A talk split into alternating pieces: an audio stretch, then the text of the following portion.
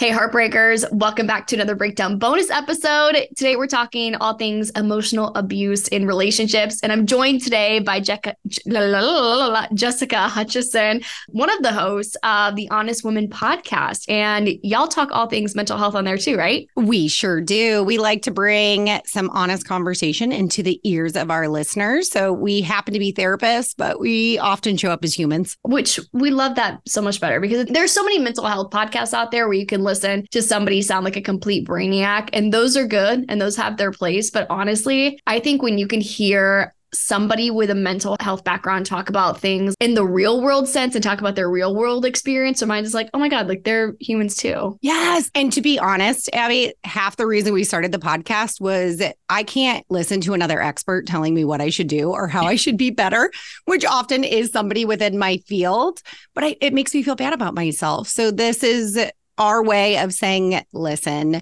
we are experts from the standpoint of we went to school a little bit longer and studied a lot more, but we're we're human beings. Exactly. And we struggle too. Well, perfect. So this week we're talking about kind of a heavy topic, which is emotional abuse. And it's something that was briefly touched on in the main episode that was put out on Tuesday. Let's just start from the basics. Like, what does emotional abuse look like in a romantic relationship? Like, how would that show up between two people? There's a couple different ways. So I want to give the caveat that I am trained in emotionally focused couples therapy. That is the frame in which I work, okay, inside of my office. So when I look at emotional abuse, here are a few things that I see. One, a need to control. Mm. Control is huge. So that can vary from you're not allowed to wear this or I need to choose what we're going to have to eat tonight. It can look like, I don't want you to work. I want you to stay at home. Or I want you to work. I want you to go out there and do these things. So it's it's often somebody's desire to control what you do. I will say that this often comes from two different places. So as we start to dive into this topic, there's there's a varying degree of emotional abuse. Some of that need to control can come from a place of insecurity, mm-hmm. while and others can come from they're actually afraid of losing that person. So the more they try to control them, it mm-hmm. brings down that fear of abandonment. Okay. A second one is restrict. Okay. So we've got control, and now we're looking at they restrict. So that too can be you can't talk to your family. I've seen that. Your family's bad, they're toxic they don't agree with what we do. Therefore, you need to cut them out of your life. Mm. Same with friends. Well, you're going to go out and spend time with your friends tonight. What about me? Why don't you see me? Right. So, again, there's a spectrum that we're looking at here, but they essentially, with emotional abuse, try to restrict you from seeing your support group. So, mm. the people who are going to call it out and say, wait a minute here, this seems a little off Last thing we really see is verbal, kind of the verbal stuff. So they're degrading, mm-hmm. they're disrespectful, or they can be very intimidating. So they criticize a lot. Are you going to wear that? Are you going to go there? Why are you doing that? Right. So constant criticism that makes you question why you're doing that. Again, curiosity is a good thing. Criticizing, totally different, right? That's usually very judgmental. There can be name calling, put downs. They can present an emotional abuser presents as a bully. So when you think of a bully in the traditional sense in elementary, middle, high school, it's the same behaviors, right? They pick on somebody, constantly picking at them. And essentially, anybody who makes you feel helpless or gives you the sense that you will never be okay without them in your life. So creating a sense of dependency. But it also seems like a lot of the tactics that you just mentioned, it's almost like a lot of it is spun to seem like the control or the restriction is in that person's best interest. And it feels very manipulative. Would you say that manipulation and emotional abuse can kind of go hand in hand? 100%. This is also why it's hard for people to get out of these relationships, is because one, there's a sense of dependency that is created, but it's a mind game. Am I wrong here? Should I be going out with these people? Should I be working? Should I not be? Right? You're constantly questioning yourself. That's a big one where you almost lose. It's like you're a good metaphor would be you're outside looking for that North Star that always guides you home and you can't find it. You mm. can't see it anymore. Now there's somebody who holds up a sign and says, Oh, follow me. I will lead you where you want to go. So it's it's complicated. Mm. It is really complicated. I do want to add a little bit of a disclaimer in when I say North Star, your gut will always be your North Star. And I see women a lot question their gut. Mm. Let me tell you what, your gut is always right. Always mm. right. That pit in your stomach that says something's wrong Sometimes we don't need a label. We don't need to label something to know it's wrong. You mentioned the, two of the reasons why people become emotional abusers a need for control and not wanting to lose somebody, but also a sense of insecurity. Can you dive a little bit more into those mm-hmm. whys and what would make somebody feel that way and want to act out? So, from an emotionally focused couples therapy lens we look at attachment right so we say in in this realm that how we were attached to our primary caregivers impacts how we show up in our relationships. For example, if I grew up with a very anxious attachment with my mom, mm. it will show up in my marriage or my dating relationships. I will feel anxiety if I feel like I'm losing that person. I highlight this only because this is workable, kind of, right? This is not that any abuse is okay, because it's just not. Let me be clear in that. But a need to control that comes from an attachment based issue that creates insecurity or a fear of abandonment.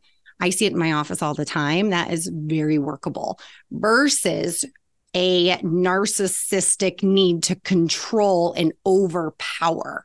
That mm. shows up more bully like in a relationship you can you can feel it you can see it so i just want to be clear that there's two different there well there's not two there's a whole continuum and some of them are very workable others are are not. So if I'm somebody listening and I'm identifying some of these behaviors as something that I've seen in my partner, how would you define the fine line between something that, oh, let me take this person to therapy and let's work through it and I need to get out of this relationship? Because if I'm feeling that gut feeling, I might want to work through it, but it might not be healthy for me. There's pushback from the other person. I will say every couple that comes in, there's always pushback on, on one of the partners, and that is disclosed in the initial session. And what I would always say is, but you both showed up. Mm. Right. One person might be resistant to it. One person might say, I'm only doing this because you told me I have to. I don't care. You're in my office. You're in my room, which tells me you want to change and you're willing to do something for your partner. That's huge. So, somebody who is not willing to change, who constantly says, You're the problem, mm-hmm. I'm fine, it's you, you need help, you need to go get fixed. a little bit of a red flag there. Those are also the hardest relationships to leave because they're the most manipulative. Okay, so talk to me about that manipulation because if I'm in a therapist's office, uh, if I come to you with my boyfriend or whoever I trick into loving me, and he's looking at me, telling me how I know I'm just I'm in that phase. I love it. I like, love it. God willing, someone loves me enough to where I'm like, okay, let's go to couples therapy. And they're looking at me telling me about how wrong I am. Honestly, I'm running. And maybe that's because I have a secure attachment style. But if if someone's doing that to me, I'm gonna want to get out. So why would that be a hard situation to leave? Because it's the way in which it is framed, right? So I want to go in to couples therapy because I want to become stronger as a couple. I want to be more connected. I'm realizing that there is a disconnect every time we talk about this one thing, and I want to work through it. And I think we need a third party to work through it. Right. So I also think you can kind of call people out on on things, right? So you're the problem, you need help. Do I? Do I really? Why are you with me? Right? If I'm the problem and I need so much help, why are you with me? Right? Like, let's be honest here. But that need to control eats away at somebody's self worth. Mm. that's what makes it hard to walk away from is we're it has been happening little by little for so long that the self-worth ends up being tied to this other person's validation for you as someone working with somebody who's in a situation where their self-worth has been beaten down for so long have you worked with someone one-on-one to be able to build their self-worth? And how what does that look like? Anybody who goes to a therapist and they don't have tremendous patience find a new therapist i will say because I, have had i have i've worked with it a number of times and i've had women come inside my office who have been given the cycle of abuse paperwork, literally handed in front of them saying, This is your relationship. This is the problem. You need to leave. Right. As a mother who's had to like take away, you know, an attachment thing, right? I've got a 10 year old and a seven year old. Good luck just taking away your kid's favorite stuffed animal. It's the mm. same, it's the same concept. So every woman I have worked with helping get out of the relationship first has to decide they want to, not because they're being told to. Mm. Okay. Mm. So that's a big one. I have a lot of women who I worked with who said, so and so told me I need to get out. So and so told me this is abusive. So and so. Cool. What do you want? And here's the difficult part of answering that question is nobody's ever asked them. They've been told what they should do by their partner for a significant amount of time. Now they're going to listen to anybody. So sitting with them for sometimes years, Abby, I'm saying years, to help them tune into themselves and what they want is the key to help them walk away. But it's not easy. And society is real quick to judge people who don't walk away really quickly. Well, yeah, because I mean, you can see it from the outside and be like, this person is clearly so bad for you. But that's such an interesting analogy. Like this is this person's favorite stuffed animal. I mean, I hate to like compare a, I know to a toy. I threw it out there. It makes so much sense. People in romantic relationships, like you rely on that person for so much. And I know that the highs can be high and the lows can be lows. And it's not just as easy as walking away. But I'm curious, is there like a common theme for when people finally have that moment where they decide, is there a common reason why they've been able to have the strength to say, I've decided I don't want this and I'm ready to walk away? I think the biggest factor was having a compassionate person to walk along with you and to not judge you and not to toot my horn as a therapist because that's not truly what I'm trying to do. But also, horn, I know, but truly, it's you know, I think it gets to this place, and this is what I tell people. They'll come in and they'll say, "I sound like a broken record. I'm talking about my relationship again." That's okay. That's what brought you in, right? So we're going to keep going around with it. However, we get to a place where it's a crossroads. And I will say we have to pick a path here. The path that you are on, you know what you can expect. This is how the relationship has been and will continue to be, right? We have to look at the history of the relationship. It is not my job to say that is not okay. What's okay for me and my relationship is different than you and your relationship. But you have to choose to, to be okay with how it is in this format or choose a different path. Mm. And that's the crossroads we usually sit at. And when that is kind of laid out, and again, I'm not saying this happens quickly, but when we sit at that, it's about acceptance or choosing to be brave or have courage. Some women will choose to accept what is. Mm-hmm. That's their choice, but it has to be their choice. Why do you think they make the choice to stay? Comfort, fear.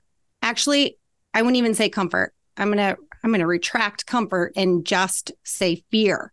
It's fear of the unknown, right? If I leave this relationship, how do I know it's not going to be the my greatest regret for the rest of my life? people are terrified of, of regrets in life, where I'm like, go for it. Right. And I also will say, do you know anybody in your life who spent their life regretting walking away from a relationship? I don't. I don't know a single person who regrets walking away from a relationship because if they did walk away and it was meant to be, they find each other. Mm-hmm. It works itself out. I also think people are really afraid of going back to square one because square one seems really scary of okay, square one might look like being alone for a little while. And if you've been with someone for 15 years or what, however long it's been, going back to be, you might be miserable now, but at least you're miserable with somebody. You have to make the decision of can I be alone and can I get myself out of that misery? And then you got to get back into the dating pool. So I, Ugh, yes, which is just awful. It's terrible out here. Um, so it's understandable why people stay, but I do think it's so cool when people do have the courage to leave because it takes so much self worth. And after it's just been chipped away at you for so long, I really do think like women and, and men and whoever decides to do that should be applauded and it's not really oh, something oh, gosh, that yeah. we see people get championed through no they um, don't because it it a lot of times they get the well it's about time mm-hmm. comment. Like our society sucks with self compassion and compassion for others, right? And it's so there's judgment towards, but Abby, I want to I want to highlight because you are absolutely correct. Going back to square one, listen, I'm 40 years old and I never ha- I never did the online dating. That wasn't a thing until after I I was I don't even know dating or married my now husband.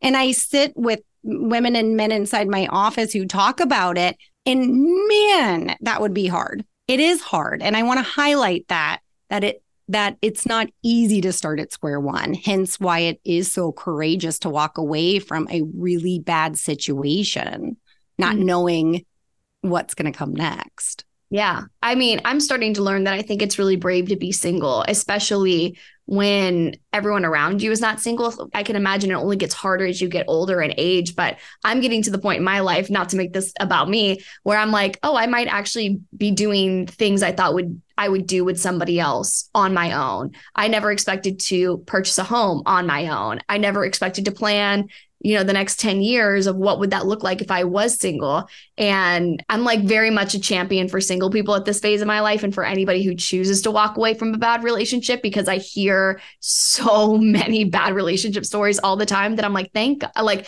i am guilty of the no compassion thing because i'm like thank god you left. But um it really is so hard. So how do you walk people through finally deciding to leave and sitting with them in the discomfort of being alone for the first time and what could be years or decades. It goes back to what you just said. I have found that every human being in some capacity has a fear of abandonment and a fear of being alone, which impacts their ability to walk away.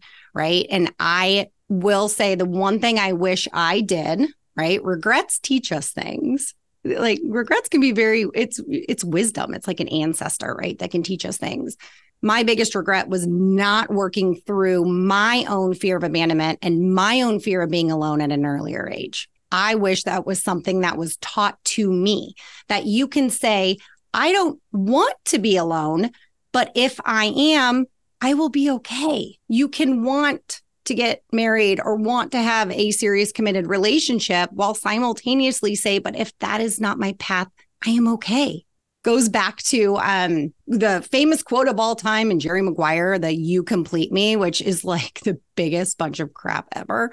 Because I truly believe that somebody contributes to us, they don't complete us. We complete ourselves and we find a worthy partner who contributes to that. Would you say there's one common thing that people and I don't know if complain is the right word, but once they leave, what would you say is the most common thing they have to tackle after they leave that relationship and they're starting that journey of, okay, we're back to quote unquote square one? Questioning if they made the right choice. Mm. Right. And so a lot of times, if people have been in a long term relationship with emotional abuse, they have been told over and over again that they will never be okay without this person naturally when you walk away that fear is going to be eh, mac it's going to be highlighted right? Oh my gosh did i just make the biggest mistake of my life? Was i wrong? Was i wrong? That i see all the time and holding space for that fear is really important. Not to say to someone no you didn't. No you didn't make it to lean into it and be like okay so what if you did? Then what? I find that fear is a lot easier to manage when you lean into it. Okay so if that bad thing happens that you're afraid of then what? What are you going to do? And you plan for the for the worst to happen, which is I'm I live in worst case scenario land, so I lean into the fear, but it's not a comfortable place to be and so i can understand sitting with your patients in that room of being like okay well what happens if i am still alone and just like the look on their face i'm sure it's just like god that this was my worst fear happening by leaving and i'm sure they want to run back but um, after working through so much and and dealing with the aftermath of getting out of that relationship what does it look like when someone does find somebody new what kind of things do you work on with them after having experienced emotional abuse and getting into something that hopefully is healthy healthier. Yeah, the new fear becomes what if it what if it happens again? Mm. And that's where we lean into our own confidence in ourselves, right? So all the work that's done is what red flags did we ignore? How many times did my gut, my North Star say something is wrong? And I said, shut up, North Star. you don't know what you're talking about right? And so it's empowering somebody to say, you know these things, you know them. We just don't always listen to them. And we do that with new relationships, right? As anytime a gut whistle gets blown, we explore it. Is this fear, right? Or is this a, a similar sign that we may have ignored previously? But it's truly getting people to trust in themselves. We know we know at our core, we know, hence the gut response. It just takes a little while to trust ourselves. Yeah. How do you work on self trust with people? Oh my gosh. I'm trying to think of a specific way that we usually just talk through it. Okay. So I will say, give me a specific situation that your gut screamed at you. Okay. So now I want you to lean into that, right? Like really focus, close your eyes and focus on that gut. What is it saying? Mm. What is it telling you? Right. So I think a lot of it is trusting what the body tells us. Our mind, I wouldn't always trust our mind. our mind is a fascinating thing, but our body, oh man, does it tell us? And so I really get people in tune with their bodies and what it's saying. Chest, right? Like that tightness in your chest is often a fear based response. I'm scared of something versus like that gut can be something's off, something's wrong. I don't like this. It can also be shame, right? I feel bad. I feel like I'm a bad person. So we kind of work with the body and what the body tells us to, so the mind doesn't go away. So we've been talking a lot about the gut. One of the thoughts that has popped up in my head as we've been talking about it is I know our gut never lies, but what I've experienced, and I'm sure a lot of your patients have experienced is what if that feeling's wrong? When you say that your gut is always right, like, is there psychology behind that feeling is usually spot on as compared to listening to our brain? Because I'm always inclined to think logical. I'm like, okay, well, what's logical mm-hmm. here? But I totally know what you mean by like that gut feeling. But sometimes because it's not always logical, it's harder for me to listen to. Yes. So it's different where it impacts us, right? So the gut versus the chest is going to be different. A fear based response, logic can come in, right? The logical part of the brain can be taught to come in and say, okay, wait a minute, what am I afraid of here? Is there something to fear? Is this logical? Right. Versus the gut, it's logic that usually talks the gut out of it. And when we talk about research, I mean, there's probably research on anything and everything nowadays. I almost struggle with finding like you can find anything, right? Yeah, yeah. We do know the gut is now the epicenter of everything. I mean, serotonin is in the gut. We always thought brain, it's the gut that holds that.